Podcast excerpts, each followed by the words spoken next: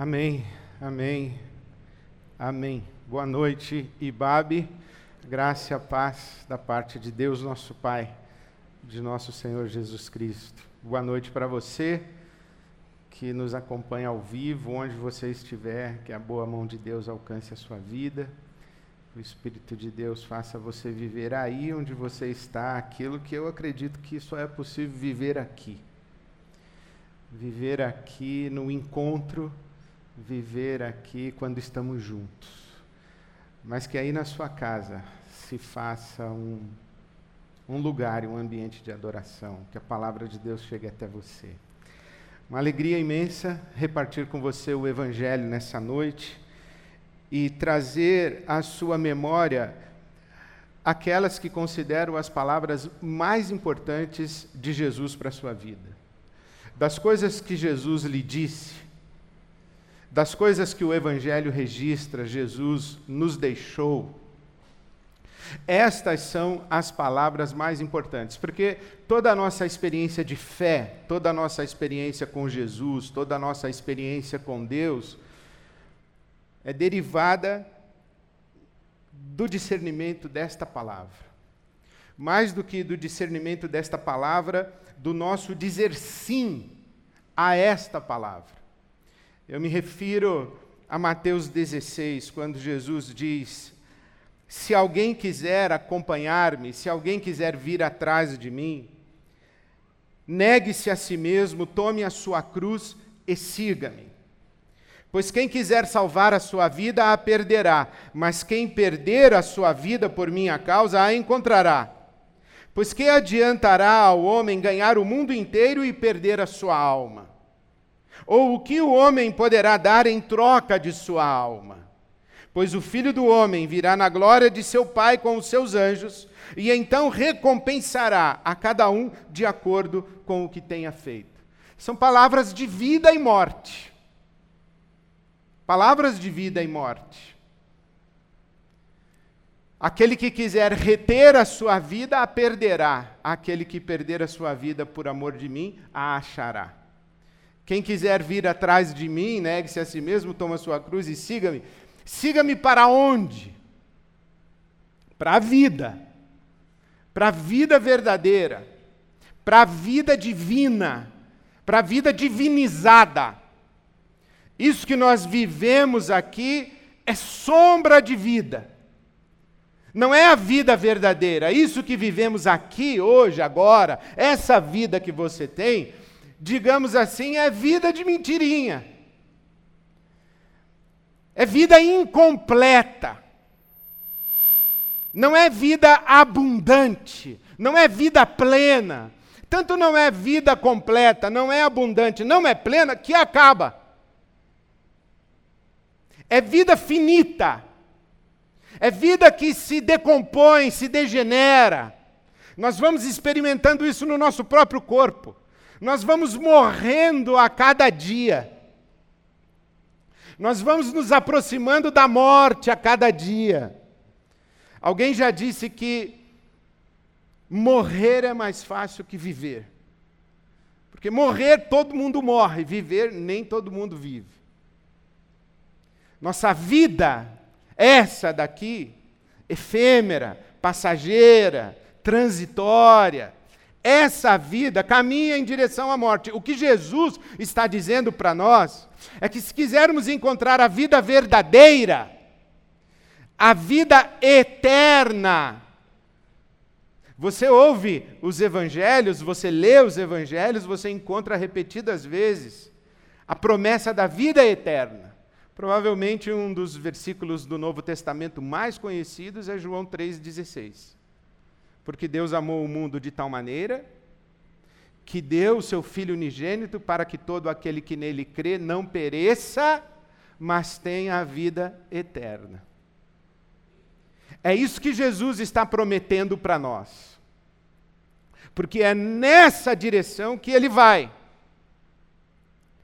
Porque estas palavras de Jesus foram pronunciadas num momento muito especial, quando ele encomenda uma pesquisa de opinião a seu respeito no meio da multidão.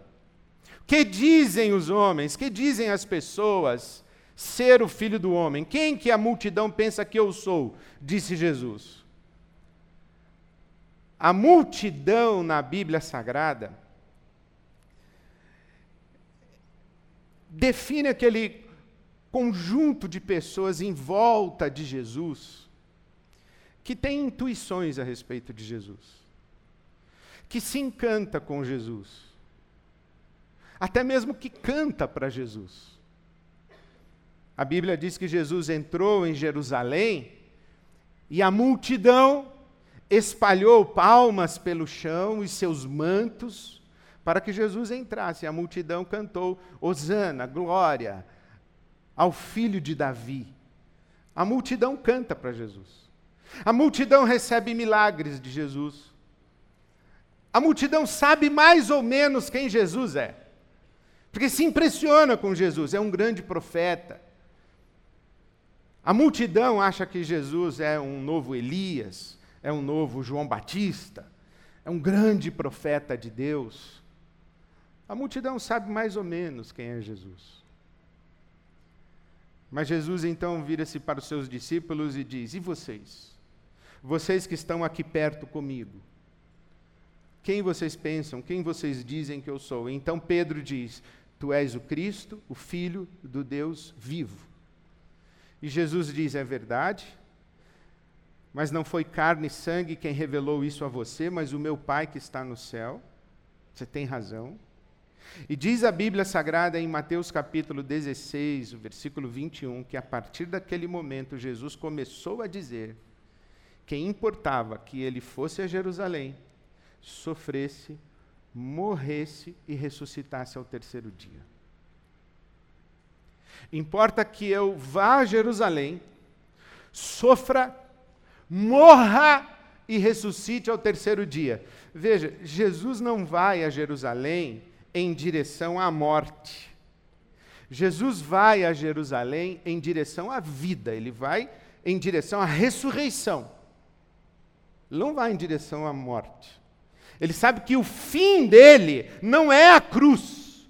O fim é a ressurreição. Eu vou a Jerusalém, eu vou sofrer, eu vou morrer e eu vou ressuscitar ao terceiro dia. Então Jesus está indo rumo à ressurreição. Ele está indo rumo à vida verdadeira. E o Pedro diz assim: nada disso, para com isso, para de falar de morte. O senhor não vai morrer, o senhor é o Messias. Eu acabei de dizer que o senhor é o Messias. O Senhor é o nosso novo rei, o Senhor é o nosso redentor, o Senhor é o nosso salvador. O Senhor é quem vai devolver a glória a Israel. O Senhor anda sobre as águas, o Senhor multiplica pães, o Senhor cura os enfermos, o Senhor liberta dos espíritos maus, o Senhor ressuscita pessoas, o Senhor vai morrer. Não pode. E Jesus diz: quem quiser vir atrás de mim, negue-se a si mesmo, tome a sua cruz e siga-me. Quem quiser ir comigo para a vida verdadeira, a vida eterna, a vida da ressurreição. Quem quiser mergulhar comigo na morte e sair do outro lado, na vida eterna, negue-se a si mesmo, tome a sua cruz e siga-me. Por isso que essas palavras são palavras de vida e morte. Ou você mergulha na morte e fica morto, ou você mergulha na morte porque morrer todo mundo morre. Morrer é mais fácil que viver, porque todo mundo morre. Ou você morre e fica morto. A Bíblia Sagrada chama de segunda morte. Ou você, ao morrer, ressuscita para a vida eterna. Ressuscita na vida eterna. Experimenta a vida verdadeira. É isso que Jesus está dizendo para nós.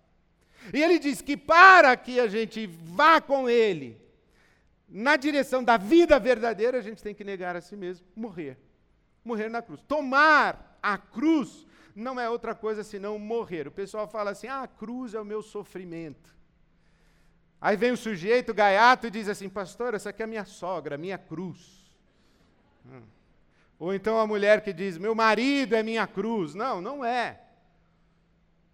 A cruz que Jesus está falando aqui não é um sofrimento. A cruz que Jesus está falando aqui é morte. Morrer. Quem quiser experimentar a vida verdadeira, que morra comigo. Que venha comigo, venha atrás de mim, morra comigo. É morrer. Das muitas explicações, muitas traduções, muitas leituras e interpretações de Mateus 16, porque estas palavras de Jesus são comentadas à exaustão. Eu fui muito abençoado pela interpretação de um padre jesuíta, Pierre Ganet. E ele usa três exemplos para nos explicar o que significa tomar a cruz. O que significa negar a si mesmo, tomar a cruz. O primeiro exemplo que o padre Pierre Ganet nos oferece é da menina e da mulher.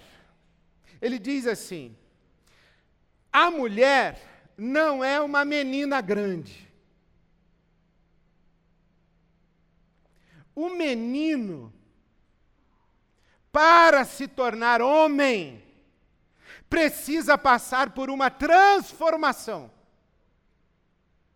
Porque um homem não é um menino grande. Às vezes a gente até acha que é. Alguns homens com seus 50, 60 anos são meninos. Mas um homem não é um menino grande. Um menino é um menino, um homem é um homem. Uma menina é uma menina, uma mulher é uma mulher. Para que uma menina se torne uma mulher, há necessidade de uma transformação. Por isso que o apóstolo Paulo, quando escreve na na sua carta à igreja de Corinto, no capítulo 13, ele diz assim: Quando eu era menino, eu pensava como menino, eu falava como menino, eu agia como menino, mas quando me tornei homem, deixei para trás as coisas de menino. O que o padre Gané está dizendo para nós é que a mulher precisa deixar morrer a menina. O homem precisa deixar morrer o menino, isto é, o menino precisa morrer para que se torne homem. E precisa deixar para trás aquilo que é próprio da meninice, próprio da infância.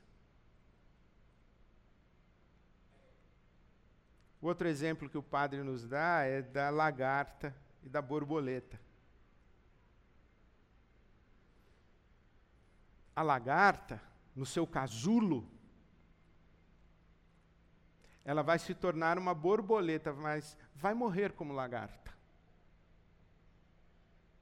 Vai deixar aquele aquele lugar de conforto, aquele lugar de, de segurança,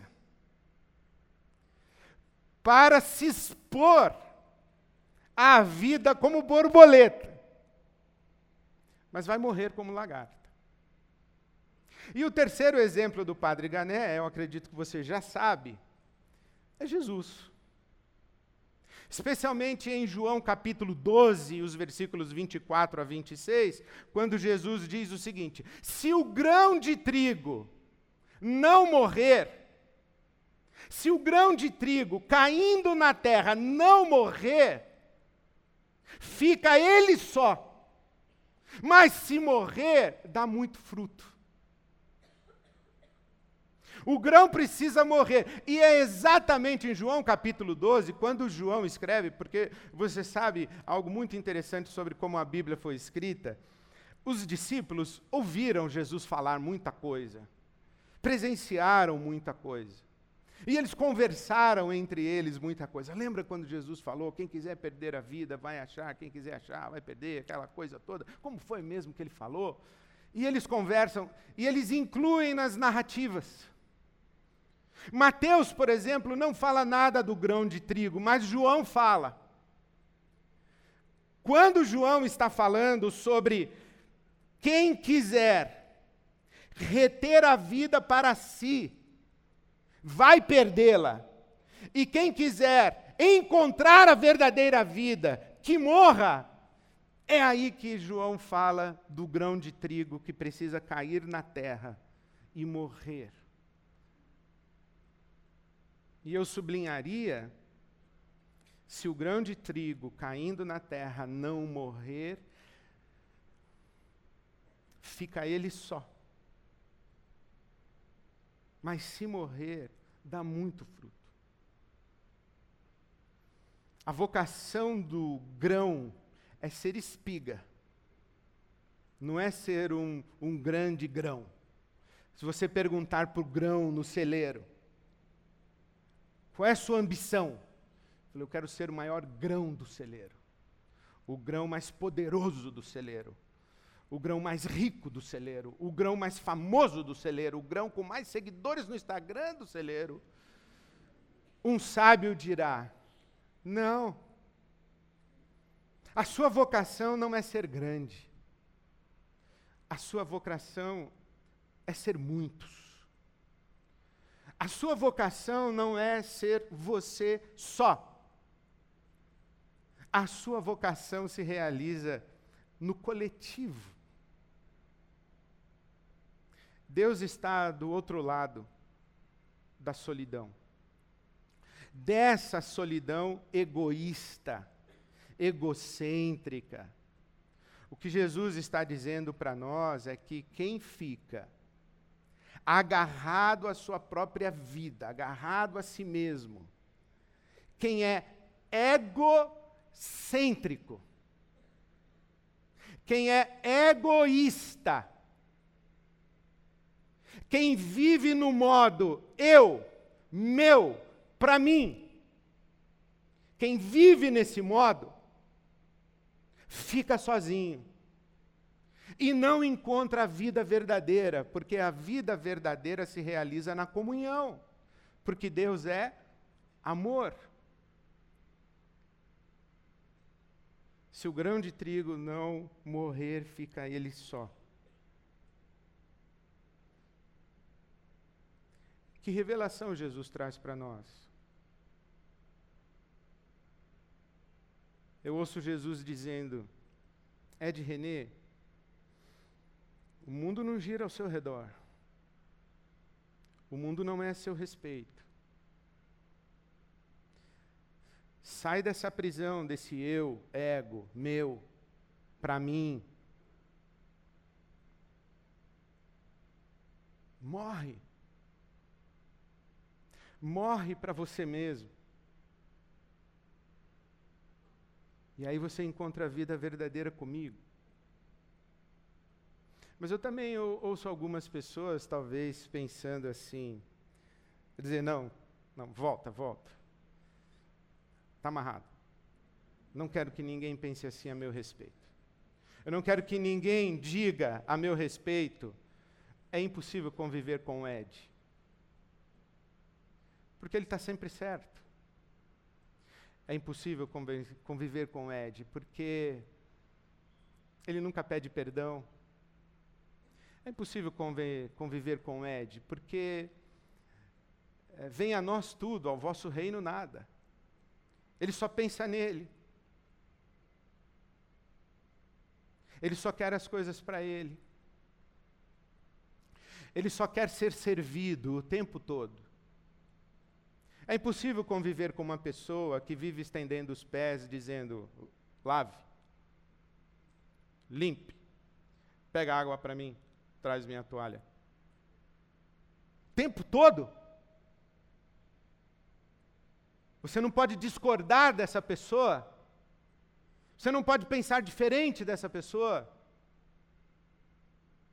Você não pode esperar um gesto de abnegação dessa pessoa, porque ela não sabe fazer isso. Ela é egocêntrica, egoísta. Isso é sinônimo de diabo.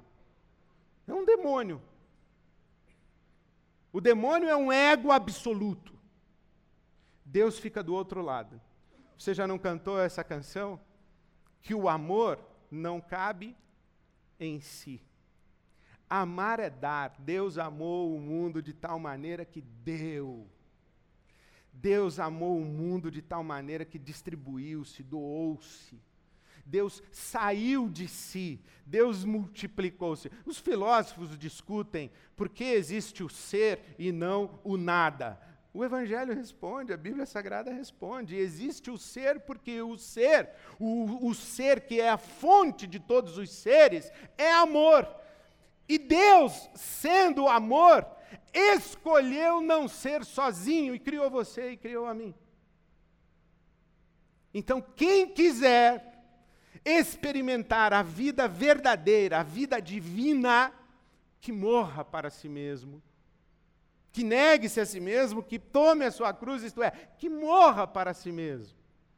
Atravesse a morte, saia do outro lado para a vida de comunhão. A minha oração é que você morra. Quero que você morra. Para que Jesus ressuscite você na vida eterna, na vida verdadeira. Quero que você morra para você mesmo. Para essa prisão desse, desse ego, que é um bicho como come o C.S. Lewis ele, ele fala que o diabo é isso, é um bicho come-come. Ele quer comer tudo que tem pela frente. É meu, é para mim, é meu, eu quero isso, quero, quero, quero, quero, quero comer. Até que ele, tendo comido tudo, diga eu, fazendo referência a tudo que existe. Pessoas assim são insuportáveis. E sabe o que acontece com elas? Elas acabam sozinhas. Porque ninguém aguenta ficar perto de gente assim. Por isso, quando nós seguimos a Jesus, eu queria dar uma sugestão para você de duas coisas que você pode falar para as pessoas. Eu estou me treinando. Eu confesso que de vez em quando eu faço uma oração antes, falo, Senhor, tem misericórdia, mas eu vou falar. Eu falo para as pessoas como eu posso servir você, como eu posso abençoar a sua vida. Eu converso com pessoas no meu gabinete pastoral e quando elas falam, falam, falam, eu digo: e o que você espera de mim? Como eu posso servir você? Como eu posso abençoar a sua vida? Já pensou, seu marido vira para você e diz: Como eu posso servir você? Você vai falar: o que aconteceu? Aí ele vai dizer: Essa noite eu morri, ressuscitei, morri para mim mesmo. Pensou você chegar para o seu filho, todo rebelde, e falar para ele: Filho, como eu posso servir você? Como eu posso. Ó, um filho rebelde ou. filho, como eu posso abençoar a sua vida? Agora já imaginou o contrário? Você cansada, você cansado, você aflito, você chega em casa, exausto, cheio de preocupações e ansiedades, desaba num sofá ou numa poltrona com o olhar perdido. Não acontece isso com você, de você ficar olhando para a televisão e, e, não sabe nem o que está acontecendo ali, porque a sua mente está longe, seu coração está aflito, e entrar o seu filho sentado do seu lado, colocar a mão em você e falar: Papai, que eu posso fazer por você? Como eu posso servir você? Como eu posso abençoar a sua vida? Você quer causar uma revolução amanhã no seu trabalho? Escolha aquela pessoa que mais irrita você e diga a ela: Como eu posso fazer o seu dia melhor hoje? Ela vai te olhar e vai achar que é pegadinha. Mas olhe bem nos olhos dela e diga: Eu quero abençoar você. Como eu posso fazer o seu dia melhor? As pessoas vão achar que você está estranho. Está estranho. E você diz assim: Sabe o que é? É que eu ando atrás de Jesus. Eu ando atrás de Jesus. E todos os dias da minha vida eu nego a mim mesmo e morro com Ele. E o que eu experimento, eu experimento a vida verdadeira. Eu experimento a grande comunhão do amor. Eu experimento não apenas a bondade de Deus sobre mim, mas eu experimento que eu sou expressão da bondade de Deus para quem está ao meu redor.